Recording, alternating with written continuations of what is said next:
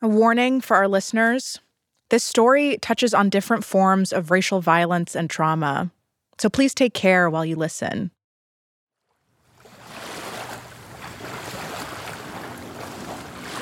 Roughly 40 miles northeast of Atlanta, in Forsyth County, lies Lake Lanier. It's a real destination spot. Over 12 million visitors a year, relaxing on its shores, partying on its water.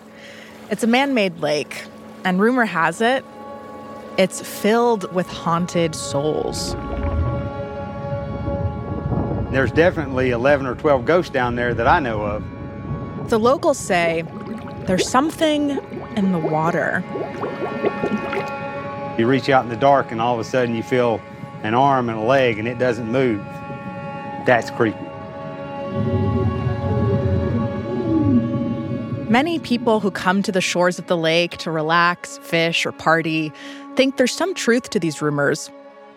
Since the lake was built in the 1950s, hundreds of people have died in its waters. And some say 27 of those people have never been found. Nobody's been able to lay them to rest. They're on the bottom of Lanier. Hopefully, you find them before they find you.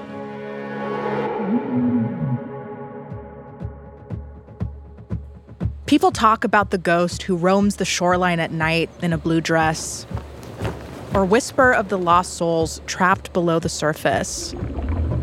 These haunted stories are just rumors, but when we dug into the secrets of Lake Lanier and the county that it sits in, we discovered a true ghost story that nobody really talks about. And it's much more sinister.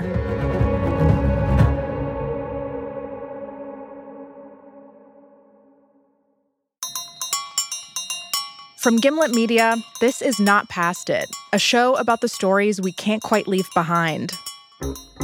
Every episode, we take a moment from that very same week in history. And this October, we're telling you the stories that still haunt our world. I'm Simone Polanen. We're not taking you back to a specific date today, but rather to a story that unraveled over the course of several months in the fall of 1912, 109 years ago. In this episode, we're revealing the real haunting of Lake Lanier. It's a story about months of violence and terror that happened there, and the memories of it that simmer under a veneer of suburban bliss. Memories that live on with the descendants still alive today. Things will come to the surface after the break. Voila.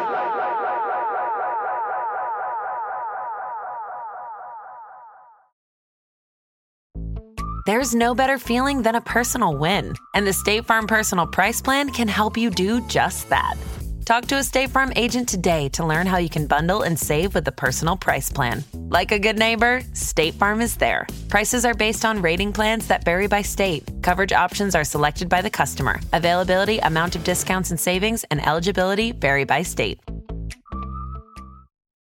Earning your degree online doesn't mean you have to go about it alone. At Capella University, we're here to support you when you're ready. From enrollment counselors who get to know you and your goals, to academic coaches who can help you form a plan to stay on track. We care about your success and are dedicated to helping you pursue your goals. Going back to school is a big step, but having support at every step of your academic journey can make a big difference. Imagine your future differently at capella.edu. Welcome back to Collector's Closet, presented by the Ohio Lottery. Let's discuss my newest prize possession, this new $10 scratch off, the $500,000 Platinum Jackpot. The best method I've found so far to help it hold its value is to vacuum seal it. This thing cannot get scratched. What's that? Sorry, my producer's telling me the only way it could be worth up to 500 grand is if I do scratch it? Okay, well, in that case, definitely don't overprotect your $500,000 platinum jackpot scratch offs. Play them. Lottery players are subject to Ohio laws and commission regulations. Play responsibly. Forsyth County sits northeast of Atlanta. It's pretty suburban, known for its excellent schools, and has reliably voted Republican with landslide margins. It's the wealthiest county in Georgia and is one of the wealthiest in the entire U.S. The county is a prime destination for partiers to come chill at Lake Lanier. But on an afternoon in September of this year, the tone in Forsyth County was more solemn. Good afternoon, everyone. Please bow your heads for a moment of prayer. God of our weary years, God of our silent tears, we pray. God in heaven, as we a crowd was gathered for a ceremony to acknowledge the events that took place in the fall of 1912. Nothing in its history has impacted Forsyth County as deeply and uniquely as the events of 1912. While this is a day to celebrate a tangible acknowledgement of our past and promise of progress, it's also a day that invokes deep emotions for many. In 1912, Forsyth County was a poor community, mostly made up of farmers. Of the 12,000 residents, roughly 1,000 were black, formerly enslaved people and their descendants. While some of the black farmers were sharecroppers and renting the land, a little less than half were farmers who owned their land. Which, remember, this is a little less than 50 years after the end of the Civil War. After the war, policies enacted during Reconstruction opened up opportunities to Black people that they hadn't had previously, removing barriers to land ownership, voting, and education. In Forsyth County, this meant that a Black community took root. It was a farming community. County stores and one room schoolhouses sat in between fields of cotton and corn. And life for Black residents centered around their small churches, where they did everything from attend Sunday service, go to a lecture, or organize mass meetings. But over time, that community became more and more threatened. After federal troops left the South in 1877, white Southerners became emboldened. They started making moves to reinstate a white supremacist system by pushing for laws to undermine political and social rights for black people and committing heinous acts of racial violence. This was the precarious environment that the black residents of Forsyth County found themselves in. And it reached its tipping point on the morning of September 5th, 1912. A woman named Ellen Grice said that she, quote unquote, found a Negro man in her bed and then screamed out, and her father came in the room.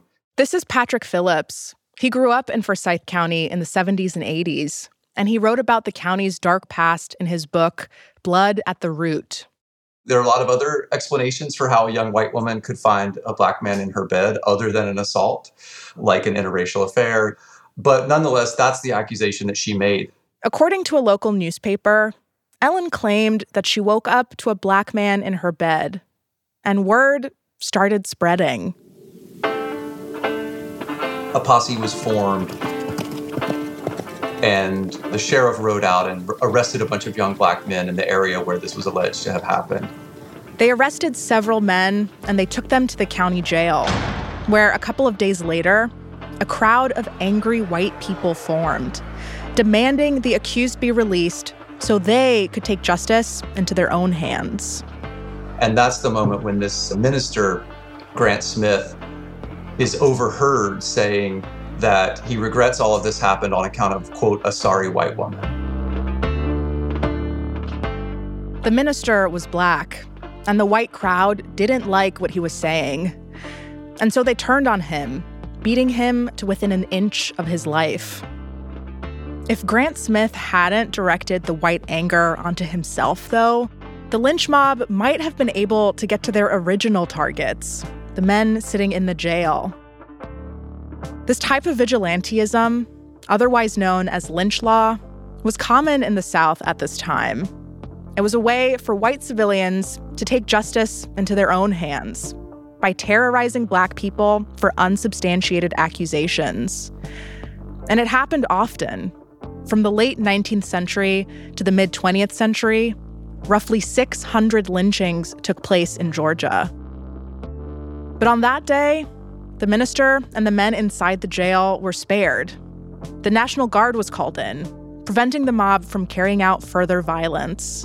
And it looks like at, at the end of Sunday evening that everything is going to be all right. But what happens next is undeniably an assault.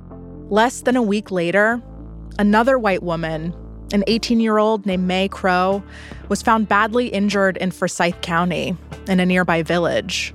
She's found bloody and beaten in the woods and with, you know, her skull bashed in and she's alive but just barely alive. And this leads the white community to what they see as the inevitable conclusion that it has to be black rapists who did this. There's a letter from a woman who was 14 years old then, and she said that's when all hell broke loose in Forsyth County.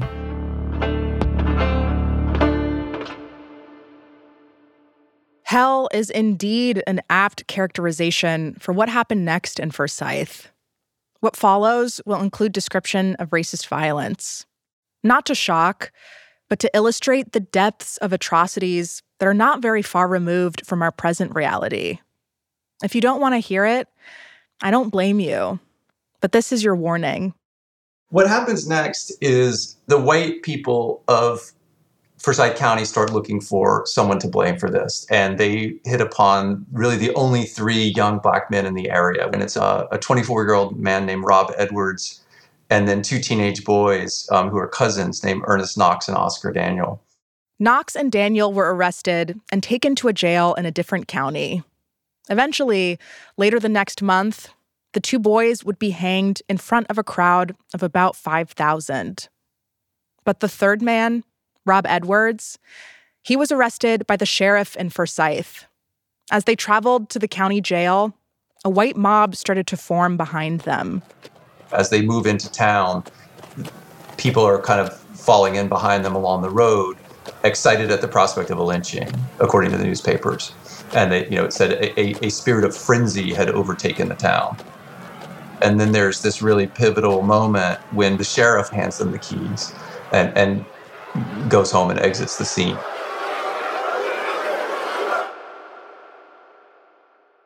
With the sheriff gone, crowds of white men opened the jail and forced Edwards from his cell and beat him. And he is dragged around the square and hung from a, a telephone pole that overlooks the courthouse lawn. It's a really gruesome, an awful scene. Then, two weeks after Mae Crow was found, bloody and beaten in the woods, she died and this sent the white mob into an even greater frenzy. The people looking for retribution and lynch law and, and their idea of justice from this wait until after the funeral. And after her burial, that night is the first night of really full on night riding. Patrick says that these white mobs set out on horseback and started riding through black communities at night. They start firing into sharecroppers' cabins, setting fire to black churches, threatening lynching, and essentially communicating to everyone that Forsyth County is now a white man's county. They even went so far as to leave written notes on the doors of black residents, telling them to leave or stay and die like Rob Edwards, the man who they had just lynched. The goal is really to create so much fear that the black community will leave on their own, that they will flee. And that's what happens.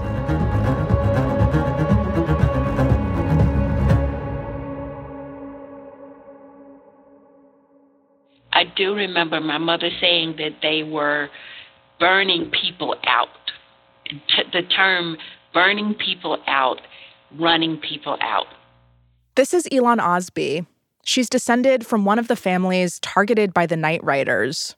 Her mother, Willie Mae Osby, and her grandparents, William and Ida Bagley, were living in Forsyth County at this time. My mother said that the tensions just started to rise. And then this mob, I think they referred to them as night riders, they just started making their way through the colored sections and so, you know, word just started to move through the community you better get out or you could lose your life. But if they left, they would be leaving their land behind acres and acres of it. My grandfather owned somewhere between 60 and 80 something acres. And knowing the value of property to African Americans even now.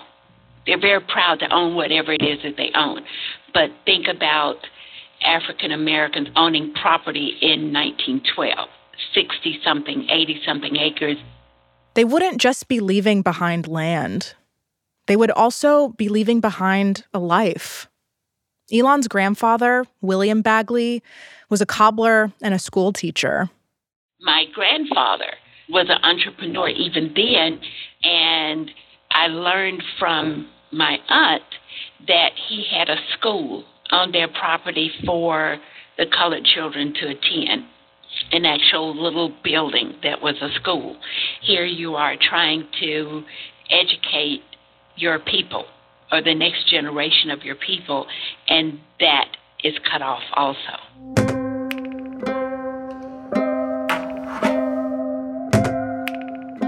At some point, Elon's grandparents realized they had no choice but to flee. So, in the middle of the night, they packed whatever they could fit into their wagon. They were trying to get away. My grandfather was trying to save his life, his wife's life, his children's lives. They were trying to make it out of Forsyth County. And I still cannot imagine what that fear must have felt like and how long it lingered.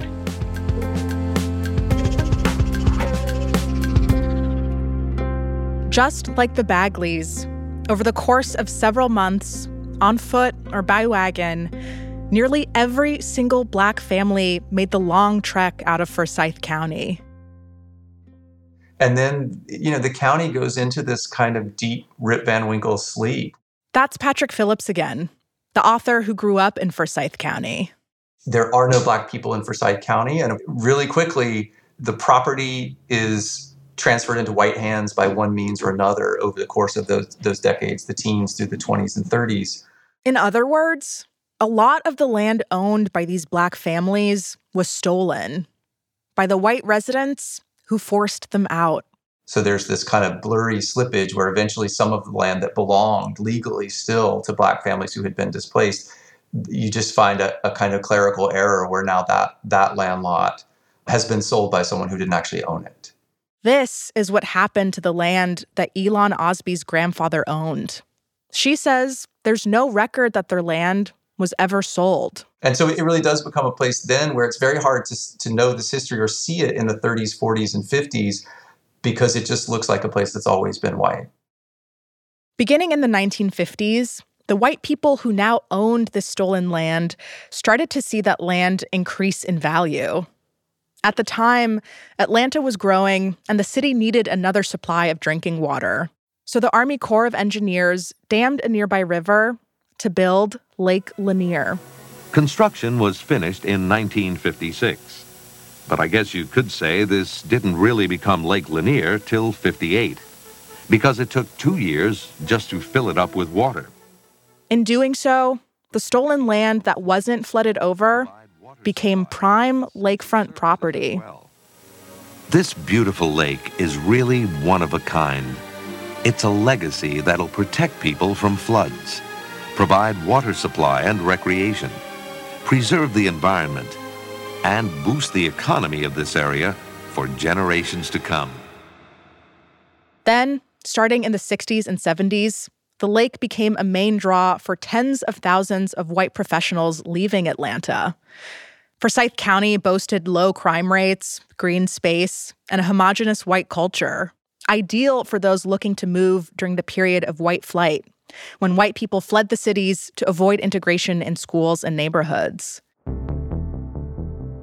Its status as a white enclave was cemented. Beautiful homes, lakeside vacations, and every year, millions of visitors came to enjoy the lake, some gossiping about its deadly reputation and the spooky lore of what lies beneath its surface, but often totally oblivious to the darker history. The story about some secret lurking under the lake um, misses the real point, which is there is a secret under the surface of Forsyth County But what's really covering over a, a, really painful truth is this veneer of white suburban wealth and prosperity that you see everywhere in Forsyth County. And all of that is built on land that once belonged to these earnest and incredibly hardworking black farmers who had the land stolen from them and whose descendants continue to suffer the consequences of that theft.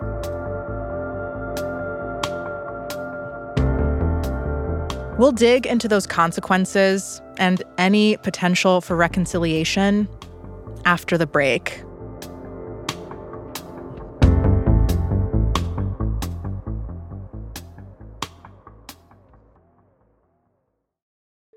Earning your degree online doesn't mean you have to go about it alone. At Capella University, we're here to support you when you're ready. From enrollment counselors who get to know you and your goals to academic coaches who can help you form a plan to stay on track.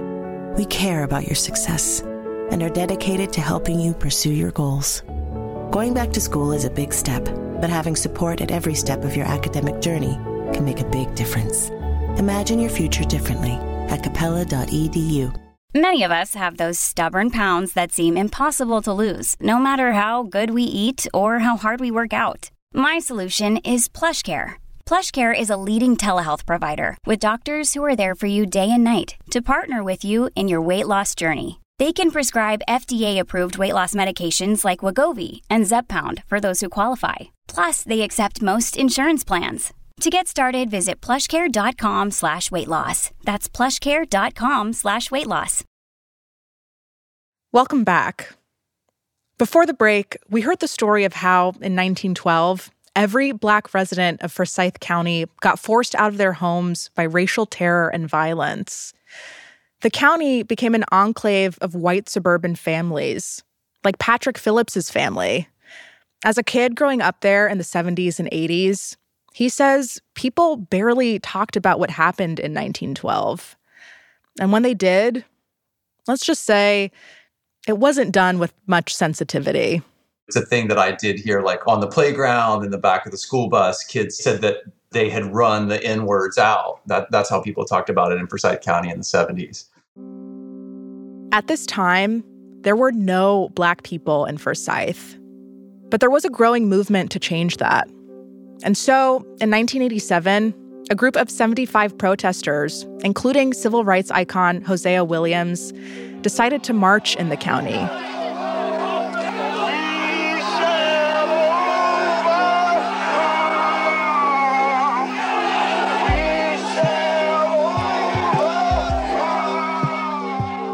But this march didn't sit well with many of the residents of Forsyth, and counter protesters showed up in droves.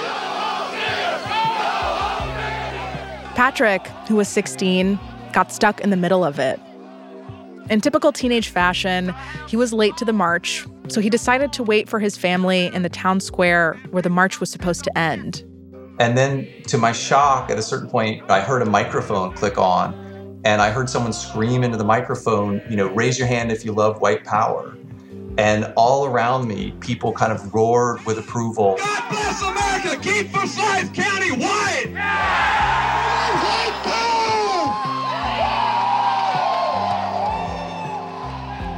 It was that moment that I realized that I had stumbled my way into the middle of the Klan rally, but who were celebrating that they had, unbeknownst to me, stopped the marchers they were met by what police estimate to be several hundred members of the Ku Klux Klan and others who jeered, booed, and carried placards and Confederate flags. There was just this, you know, really incensed, rabid mob that surrounded both sides of the street and were screaming N-word go home and had banners that said keep Forsyth white. And it was really the kind of bigotry that we'd all known about, but I think the rest of the country was kind of shocked to see.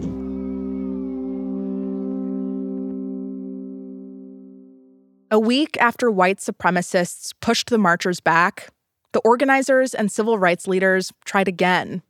And this go around, the marchers weren't a small group. 20,000 people descended on Forsyth County. At the time, it was the nation's largest civil rights demonstration in 20 years. Thousands of marchers demanding civil rights in Forsyth County, Georgia, marched today under the protection of 2,300 National Guardsmen and police.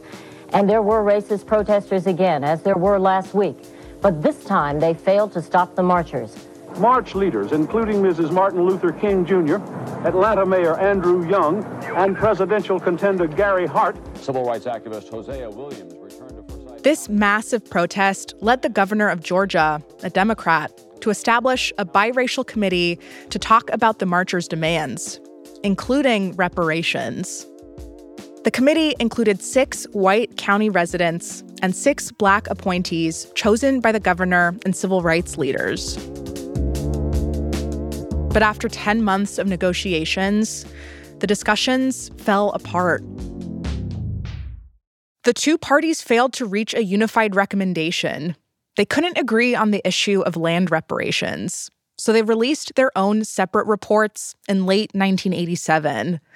And Patrick says the two couldn't have been any more different. The report that was written by the Atlanta based majority African American group is, is kind of astonishing because it reads like something that could have been written this week.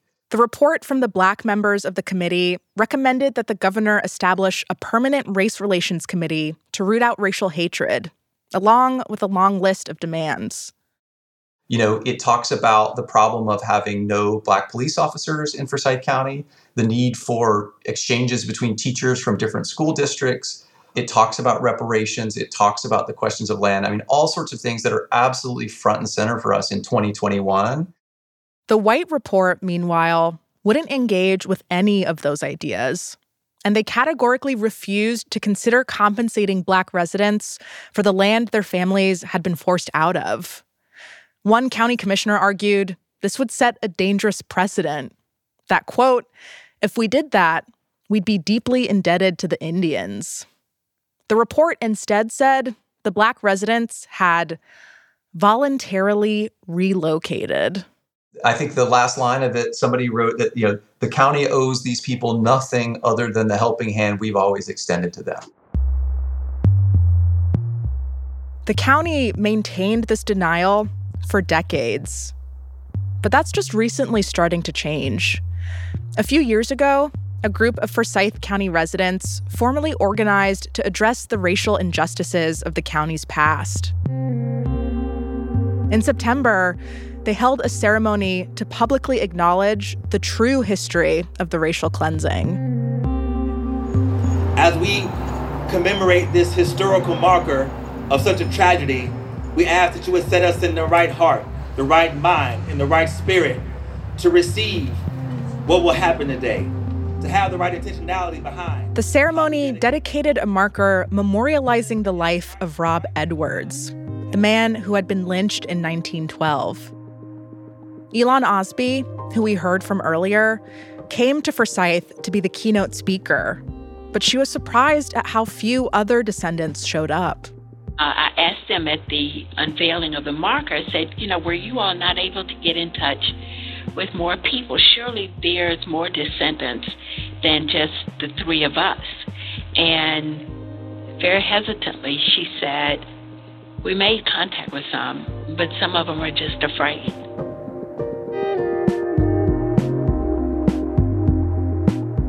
Out of over 1,000 Black residents who were forced out, just three of their descendants returned to Forsyth on that day.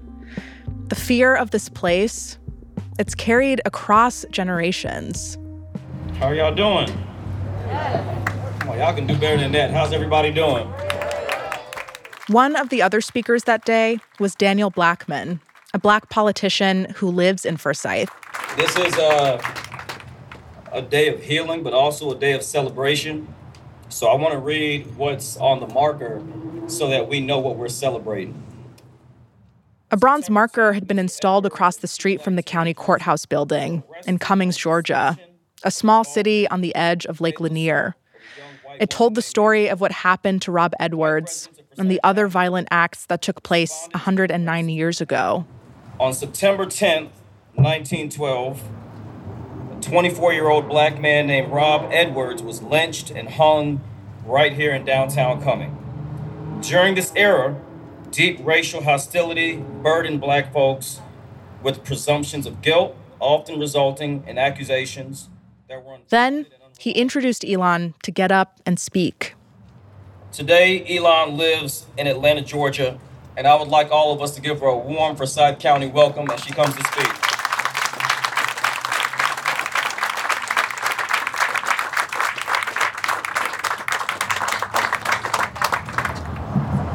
I have serious anxiety attacks when I have to speak, and I speak a lot.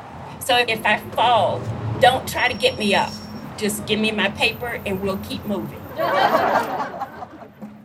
Elon brought photographs of her grandparents and her mother, along with the census list of 1910 that had the names of every black resident who lived in the county prior to those months of terror, invoking their spirits as she spoke.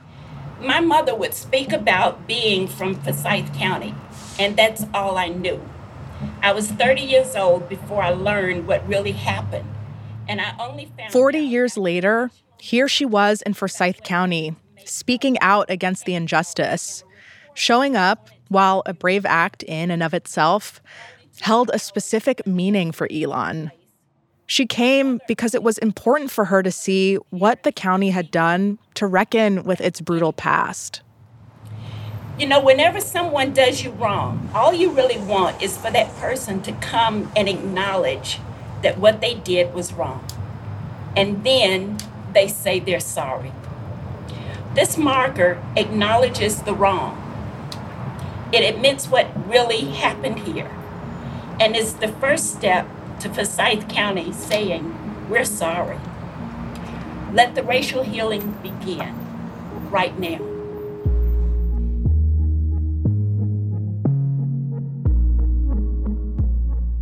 Elon and I spoke a few weeks after the ceremony, and I asked her what it was like to see the county acknowledge the real history of Forsyth.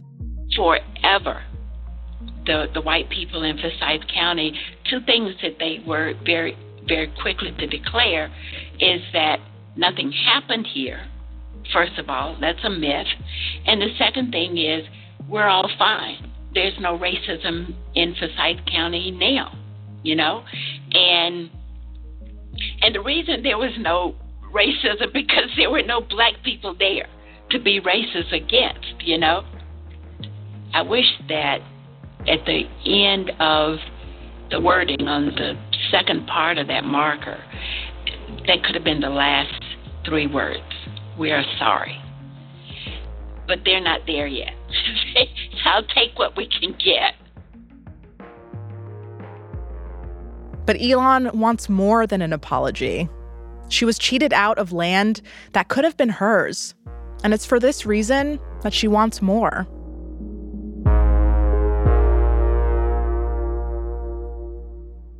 What is it about this history that haunts you? And do you feel like that haunting ends with you or does it continue? If my grandfather had been able to pass this land down, the financial rewards of this land, pass it down to his children, and then they're able to pass it down, you know, where would my life be today? And maybe that is kind of a haunting because I'll never have the answer to that. Elon can't ask for history to change, but she can ask for justice in a different form like in the form of money, of the current monetary value of the land that was stolen. I remember a time when I thought, I don't really need reparation. I don't I don't need a financial value applied to this. And I have changed because now after the Trump administration and I saw how the climate of America was going backwards. And I saw how racism again is alive and doing very well. You know, this could happen again. Another Forsyth County racial cleansing possibly could happen. And so I have changed my mind about reparations because I believe that somebody needs to pay. But for Elon, what's even more important than reparations is continuing the conversation about the racism that still exists in the country and speaking out against it. White people don't get to sit on the sidelines and watch the news and either not care at all or they just get to say, oh, that's awful. They don't get to do that anymore. They have to speak up. You can't clearly see the effects of this haunting. It's been covered over by Starbucks and country clubs and the McMansions of Forsyth County. It's been flooded over by Lake Lanier and the second homes of Georgia's wealthy that now line its shores. But it's there, in the makeup of the place, etched in ancestral memory, the kind of memory that shapes you whether you're aware of it or not.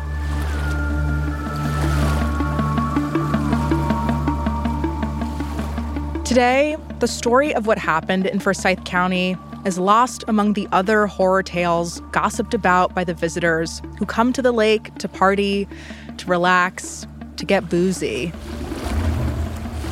They don't know it, but they're floating over the land that just a few generations ago was being traversed by Elon's ancestors and countless others escaping the violence of this place.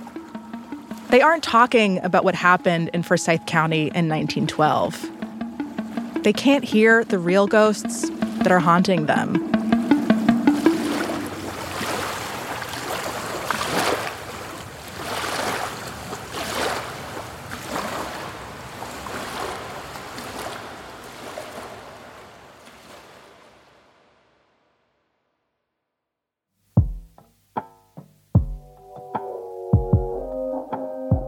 Past It is a Spotify original produced by Gimlet and ZSP Media. This episode was produced by Sarah Craig. Next week, we're bringing you a story about the greatest magician of the 20th century, Houdini.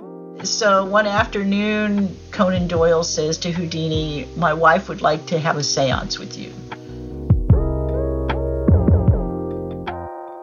The rest of our team is producer Amy Padula and associate producers Julie Carley and Remoy Phillip. Laura Newcomb is our production assistant. The supervising producer is Erica Morrison. Editing by Maura Waltz, Andrea B. Scott, and Zach Stewart Pontier. Tape sync by Claire Reynolds. Fact checking by Jane Ackerman. Sound design and mixing by Matt Bowl and Hansdale Hsu. Original music by Sax Kicks Av, Willie Green, Jay Bless, and Bobby Lord. This episode included super special original spooky music by Bobby Lord featuring Natalia Paruz, aka the Saw Lady. It was recorded by Sam Bear at Relic Room. Our theme song is Toko Liana by Coco Co, with music supervision by Liz Fulton, technical direction by Zach Schmidt, show art by Elise Harvin and Talia Rockman. The executive producer at ZSP Media is Zach Stewart Pontier. The executive producer from Gimlet is Abby Ruzicka. This episode wouldn't exist without Patrick Phillips's book, Blood at the Root A Racial Cleansing in America. If you want to learn more about this story, you should check it out. Special thanks to Patrick Phillips, Elon Osby, Leroy Grogan, JB Knuckles, Renata Sincere, the Community Remembrance Project of Forsyth County, and to Lydia Polgreen, Dan Behar and Clara Sankey, Emily Wiedemann, Liz Stiles, and Nabil Cholampat. Follow Not Past It now to listen for free, exclusively on Spotify. Click the little bell next to the follow button to get notifications for new episodes. You can follow me on Twitter at Simone Polanen. Thanks for hanging. We'll see you next week.